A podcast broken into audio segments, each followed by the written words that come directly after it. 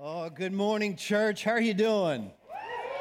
Happy 4th of July weekend. We are privileged. We live in the United States of America. I'm patriotic. I'm probably more patriotic, maybe, than some. And, and that probably comes from the fact that my father was very patriotic. I've shared before, my dad was a paratrooper. As a matter of fact, every year on Memorial Day, the parade in New York City in Queens came through our neighborhood and it stopped right in front of our church.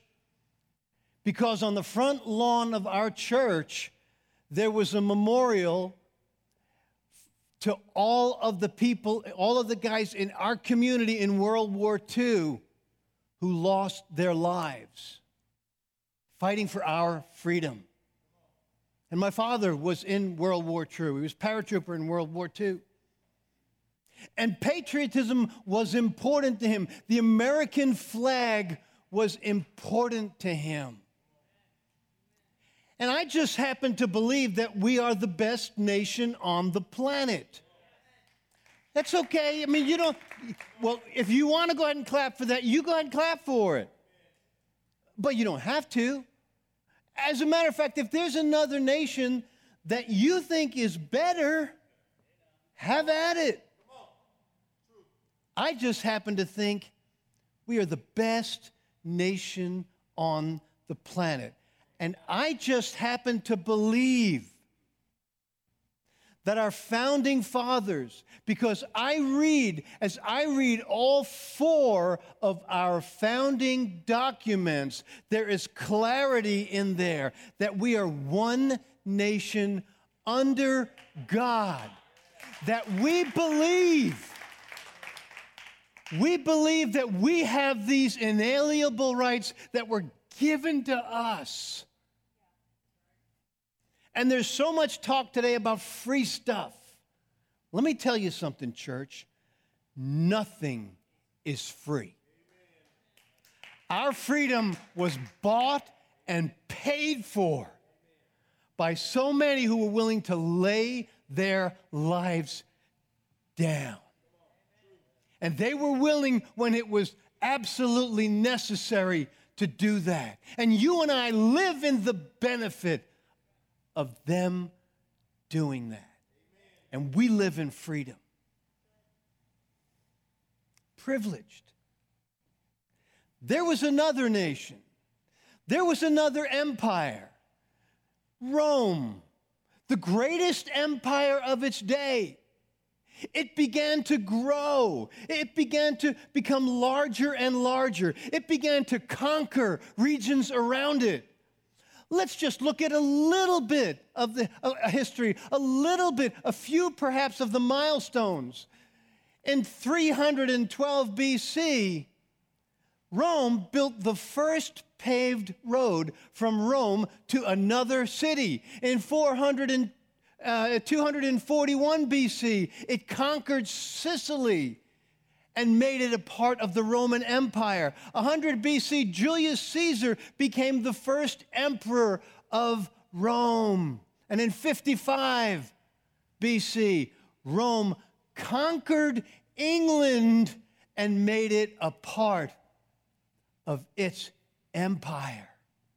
And it doesn't stop there. In 37 BC, Herod the Great was made king of Judah. You see, Israel was becoming a part of the Roman. It conquered and brought it in and made it a part of the Roman Empire. And later on, 70 AD, which was a long time later, the Romans actually destroyed Jerusalem, the great city of the Hebrew people. They, they took it over and destroyed it.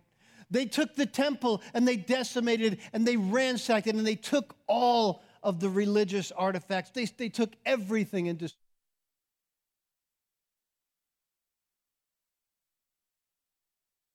Baptist comes on the scene.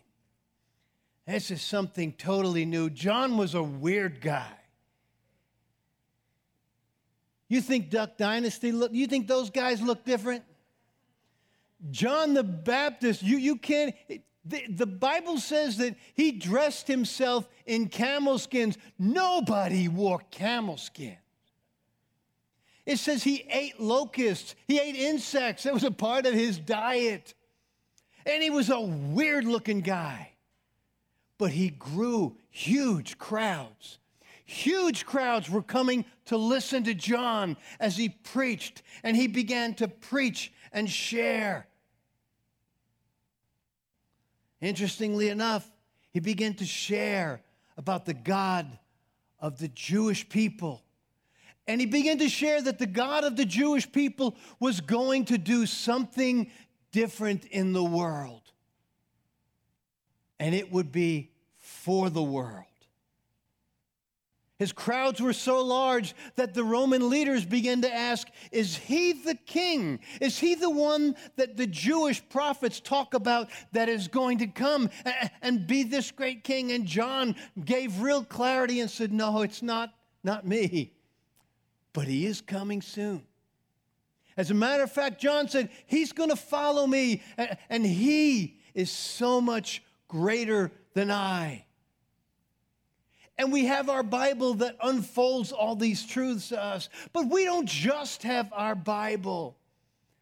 We have history. We have Jewish historian Josephus who writes all of this in detail and gives it to us, and it aligns perfectly with Scripture. And then, and then on the scene comes Jesus of Nazareth and he begins to walk along the shores of Galilee and he begins to preach like no one else has ever preached before. He preaches with authority about the things of God. He has knowledge that blows away even the religious leaders. And the crowds for Jesus are much larger than John's crowd. And people are listening. And he starts talking about this brand new kingdom that's not of this world, but, but, but it's going to happen in this world. And eventually, the Jewish leaders, they can't handle him anymore. And they plot together. They have him arrested and they have him condemned and they have him crucified and put to death. And that should have been the end of that whole story. All of the energies of the Roman Empire to squelch this offshoot of the Jewish religion, this Nazarene. But while it should have been the end, it was only the beginning. They buried him. They buried him after he was crucified. And three days later, God intentionally, God doesn't miss a beat. He, he doesn't mess up in any area. He, he knows every single detail. He knows what he's doing. See, Jewish law required that three days go by before anyone could be declared dead. So let's, let's not let this confusing. Let's, let's make sure this is absolutely clear. Jesus was dead. And then, three days later, somebody noticed the tomb was open. And the first assumption was, ah, grave robbers, they hid again kind of like this neighborhood. Every time we get hit here, it's like, oh, they hit again. No.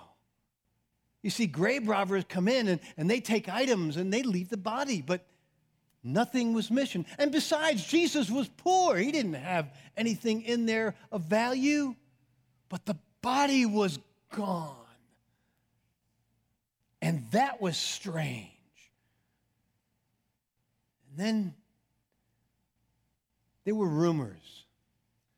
Somebody saw Jesus And you got to know that the first assumption was, dude, you, it was just somebody who looked like Jesus. I mean, all the guys now have long hair there. So it would easily be pick, find somebody else who looked like Jesus. He couldn't possibly have risen from the dead. But then several other people said they saw Jesus. And then a dozen people said they saw Jesus. And then hundreds of people saw him.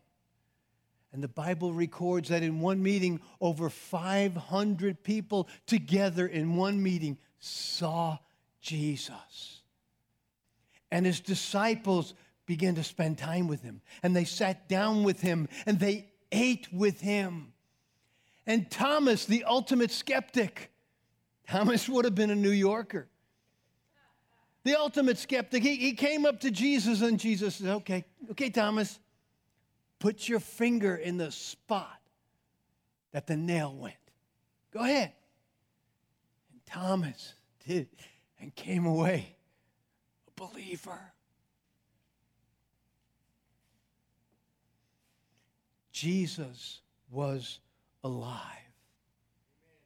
And his followers begin to talk differently. Look what they begin to say. They begin to say things like, The kingdom of God has come. And then they begin to talk about what that meant and, and how, how was that going to change things. And for his followers, Jesus was their Lord. He was their Lord. They ate with him, they were committed to him. He said, Come follow me. And they did. And they were beaten. And they were put to death at an early age all of them except John.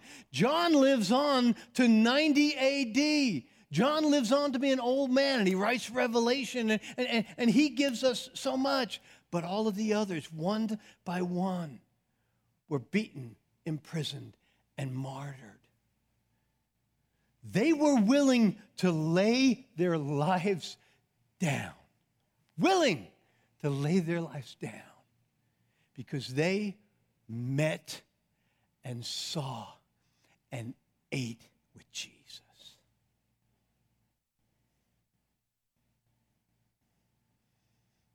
Most of them were put to death. But Jesus said, Come, follow me, and we will change the world. And they did. Many years went by and Roman emperors and all of Rome poured all of its energy into stamping out this Nazarene sect. It should never have survived.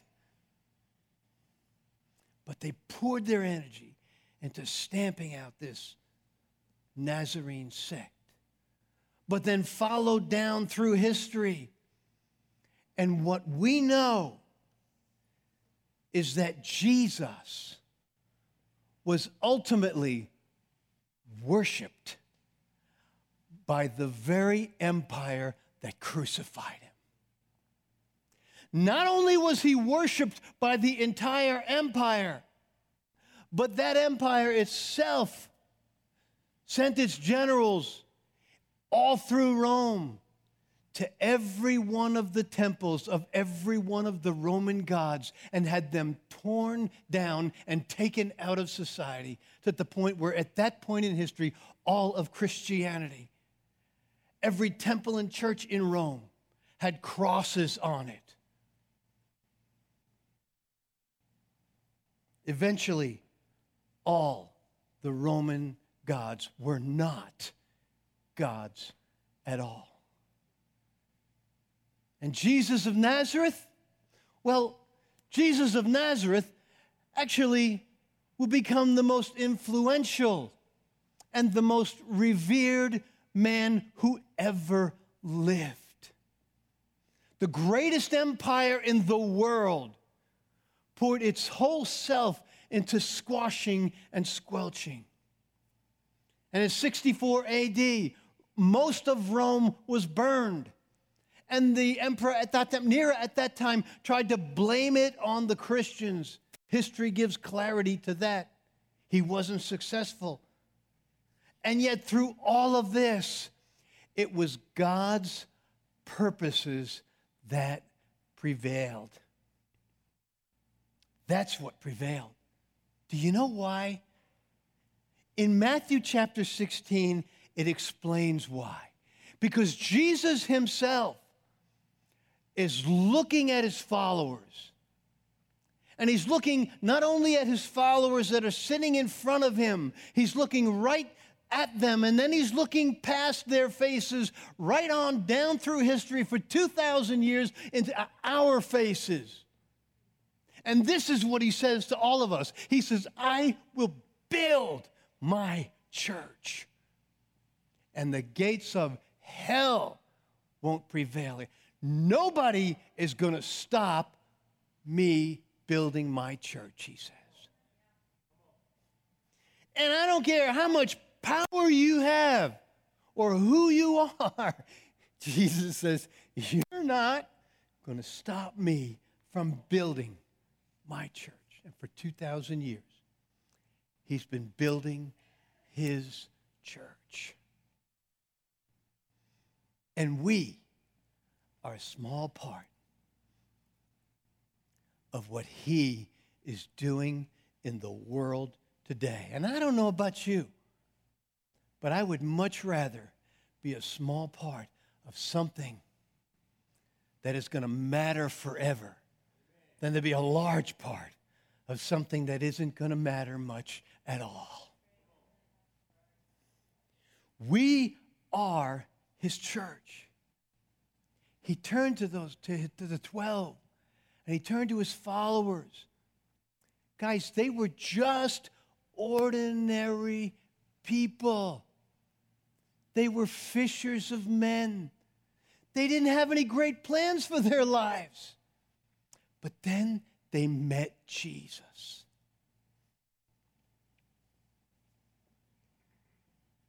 They were just trying to survive. They were under the domination of the Roman Empire. And they didn't live in the freedoms that we have. You and I live in freedom. Guys, before this, when you look back through history, nation after nation after nation, people after people, ancestor after ancestor, the ones who had the power were the ones who ruled. There was always a hierarchy. It was the influence of Jesus and his church that leveled the playing field between the slave and his master. That leveled the playing field between man and woman. Most cultures did, almost all cultures did not. Jesus is the one who stepped in the face of woman after woman after woman in the New Testament and gave clarity to how important and equal men and women are. And we live in this freedom. I have and have always had a bit of a concern about our freedom. Because I think if we take it for granted, if we take our freedom for granted, that the day could come where it it actually leaves our society. The day could come where, where it vanishes, and perhaps our grandchildren or great grandchildren would live in a different world than we do. And we live in our time here where, where politically things are heightened. They're, they're heightened and they're polarized. And we step into a whole political season. And, and that can be dangerous. And we all, all of us, no matter where we are politically, we want our nation to be great. We do. But our nation, for it to be great, it can only be possible. It can only be possible if we are a thriving church. A church that believes that Jesus is who he said he was. A church that believes that he will do everything he said he will do. A church that is willing to follow Christ the way the first century church followed him. A church that's willing to be salt and light in its community. Then we can have a great nation. And only then can we have a great nation. That's why you are so important. Because Jesus looked at his followers and said, Follow me, and we will change the world. And they did. And he looks at you and I and he says, Follow me, and we will change the world. And he will, because he said, I will build my church. And the gates of hell will not prevail against it. That's why you're so important. That's why the journey is so important. That's why our life groups are so important. That's why serving on the dream team is so important. That's why, as a church, we need to get better at reaching our community. That's why we do the dollar share. That's why this coming Saturday, 50, forget 50, we need 100 people. We're going to go less than two miles from here to a small campus with five or six or maybe seven buildings on it. And their, their bushes need trimming, and the place needs to be cleaned up. But these are a bunch of women who have come through sex trafficking. And they're in a safe place where they're learning who Jesus is and learning to trust Him and learning that their future and their hope is in Christ. And we can go there and we can serve them. And we took up an offering because there's some things that they need and we can buy them. Because that's what Jesus meant. He said, Follow me and we will change the world. Matthew, Matthew chapter 5, verse 13. Jesus says this. He says, You, you, you, you are the salt of the earth. You're the salt of the earth. He said that to them. You know what they're thinking? No, we're not. We're just, we're trying to survive here. Look at, look at Rome. Wait, no, we're not. And he looks right in their faces. and says, You are the salt of the earth. But if the salt loses its saltiness, how do you lose your saltiness? You know how you lose your saltiness? You begin to blend in with the culture around and you don't look any different. You begin to live your life for you and not for something greater than you. That's how you lose your saltiness. Goes on to say, How can it be salty again?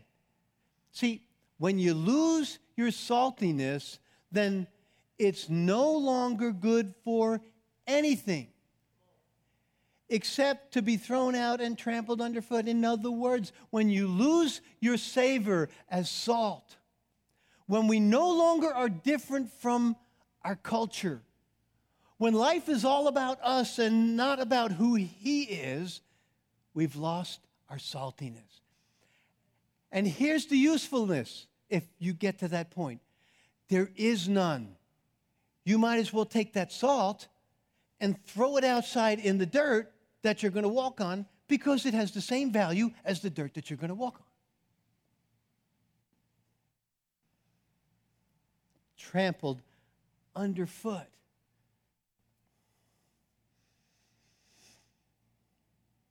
Verse 14, Jesus picks it up again.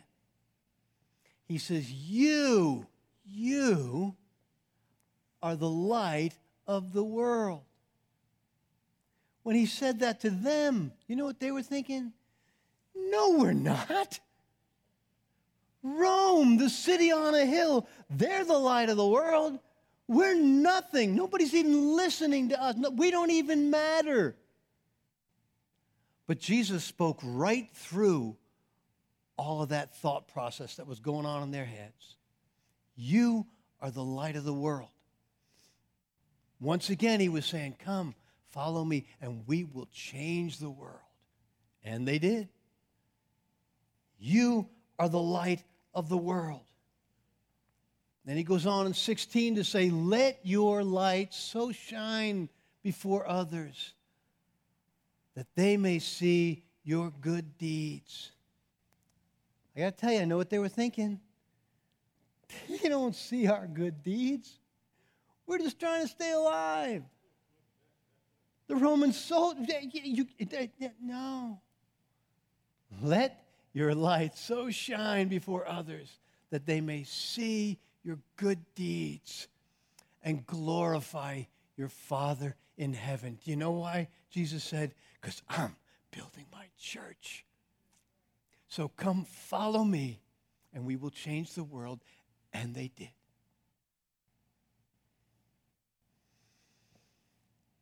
Let your light so shine.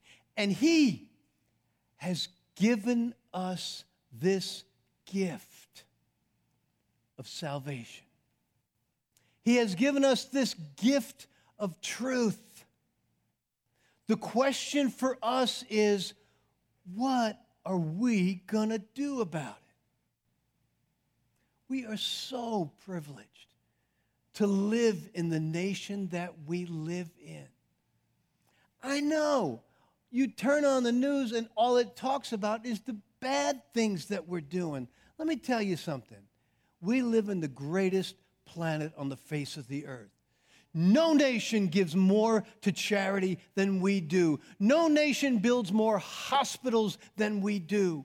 No nation gives more to other nations than we do. No nation builds more opportunities in other nations than we do. There isn't a nation on the planet providing as much good, clean, pure water as we provide. The list goes on and on and on because to whom much is given, much is required. The question is, what are we going to do with what God has given to us? Are we just going to take it from for, for what we can get from it? Or are we going to take it and wrap our lives around it?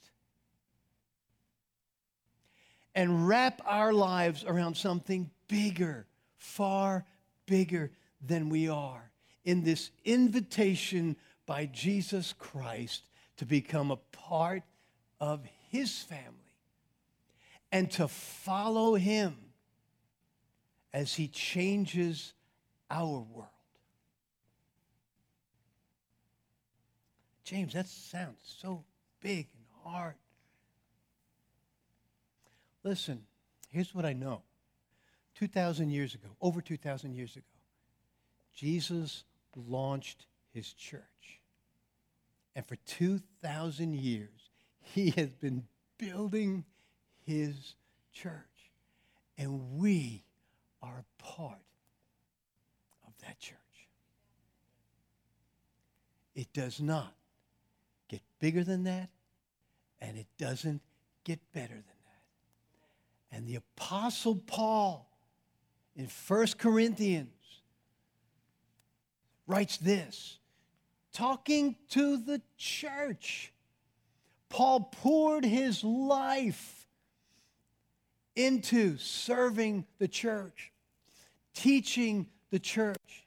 Nobody took the gospel to more nations around the world than Paul did.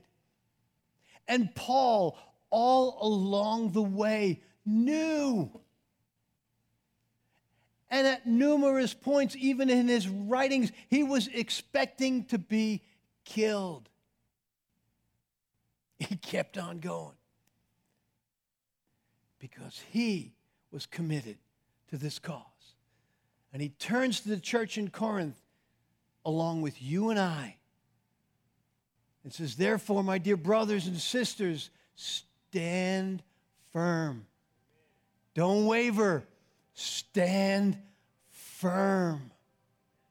Let nothing move you. Don't let anything distract you. Guys, we know how much life distracts us. And that's okay. But we get back. We get back on track. Let nothing move you. Always give yourselves fully to the work of the Lord because you know that your labor, if you had notes this morning, I would have you circle that word labor about a hundred times. And when Paul was saying this to them, they didn't know that their labor in the Lord would not be in vain. You know that your labor in the Lord is not in vain. Do you know why? Because you're not building your church, He's building His church. And we get to be a part of it and our failures and mishaps and the stories of our lives all get weaved into this process of what He is building. You know that your labor is not in vain. Let me give you a little clue here. You're sitting here because they labored you're sitting here because back in the early 60s, an old country preacher named Leroy Owens came out here to no man's land. There were nothing but alfalfa fields out here then, and planted this little church. And they labored. And so we are here because of that. And our labor, our labor will decide who is here tomorrow. You know what Jesus said? Come follow me, and we will change the world. And He is still changing the world. I enjoyed the last four weeks just looking at what God is beginning to do in the younger couples in our church family. I have more hope for the future than ever before. And it's not dependent on me. Guys, I'm just one little part of what God's doing here at Camelback. And Jesus turned to the 12 and he turned to his followers before he left. He said, Listen, here's what I want you to do. I just want you to love each other as, as you come and be my followers, the, the one thing I want you to do is to love each other. Not, not the way you think you ought to love each other. N- not what your wife tells you that you need or your husband tells you that. You, no. I want you to love each other the way I loved you. And the very next day. He let them nail him to a cross. That is love. That's our example. Love like that has never been seen before then or after then. And we get to be a part of his family. He says to you and I, Come, follow me, and we will change the world. For the next six weeks, I simply want to talk about some tools that God has for you and for me. Tools that will help us be successful tools that will recognize you can do it the hard way or you can do it His way. Because taking the easy way is never the easy way. And next Saturday, we're, we're going to be here 7 o'clock in the morning. Let me say that again 7 o'clock in the morning. And we're going to go just a couple of miles and we are going to serve and we're going to follow Jesus. And as you leave this morning, make sure you go out through the cafe because we have ice cream for you. We have a we have a we have a patriotic ice pop for you. And you don't want to miss that. Would you stand with me? Let me pray with you on this 4th of July weekend. Guys, we live privileged. We are so blessed. Father, thank you for the freedom that we have.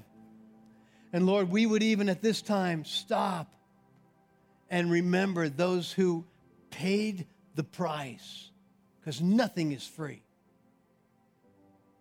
Those who paid the price that we can live in this freedom. And God, we thank you that you sent your son to come and pay the price for our freedom and our relationship with you. God, I pray that, that our church family here, even as we leave this morning, would have a real sense of gratitude for your goodness and the privilege that we live in and those who before us have labored so that we could be here. And God, may we leave with a heart, a willing heart, to recognize that, you know what, I got to serve. No, I get to serve. I get to be a part of this family. I get to be a part of what you're doing here at Camelback. Give us clarity on that, we ask this morning, in your precious and your holy name. And, church, if you'd bear with me just one more minute. If you're here this morning and you've never accepted Jesus as your personal Savior. This is the most important decision you will ever make in your lifetime. And it will last far beyond this lifetime. You see, God sent His Son Jesus, who came to us right in the midst of that Roman Empire. Knowing all of that, He sent His Son, who willingly gave his life. They nailed him to a cross. They crucified him. On the third day, he rose from the dead to become our Savior, to be our Savior. And he becomes your Savior when you believe that. When you believe that he is the Son of God and the resurrection of Jesus Christ changed everything. If you've never made that decision, because what that does is that takes you Uh, you are already one of God's creation. But that decision takes you from being just one of his creation to now one of his family, one of his children, inside of his family. You've never done that. You want to do that. You can do that right there in your seat by just believing that. By believing in your heart that Jesus Christ paid the price for your sins. You don't even need to pray a long prayer. There's nothing you need to do except believe that in your heart. And the Bible says that you will be saved. You will be one of his children. You will be a part of his family. With every head bowed, every eye closed. If you did that this morning, if you're doing that right now this morning, just put your hand up, put it right down. This is just for me, guys, just so I know if someone here has responded. Yeah, I see that. Just do it right now and put it right back down. Father, thank you so much. Lord, thank you. Thank you so much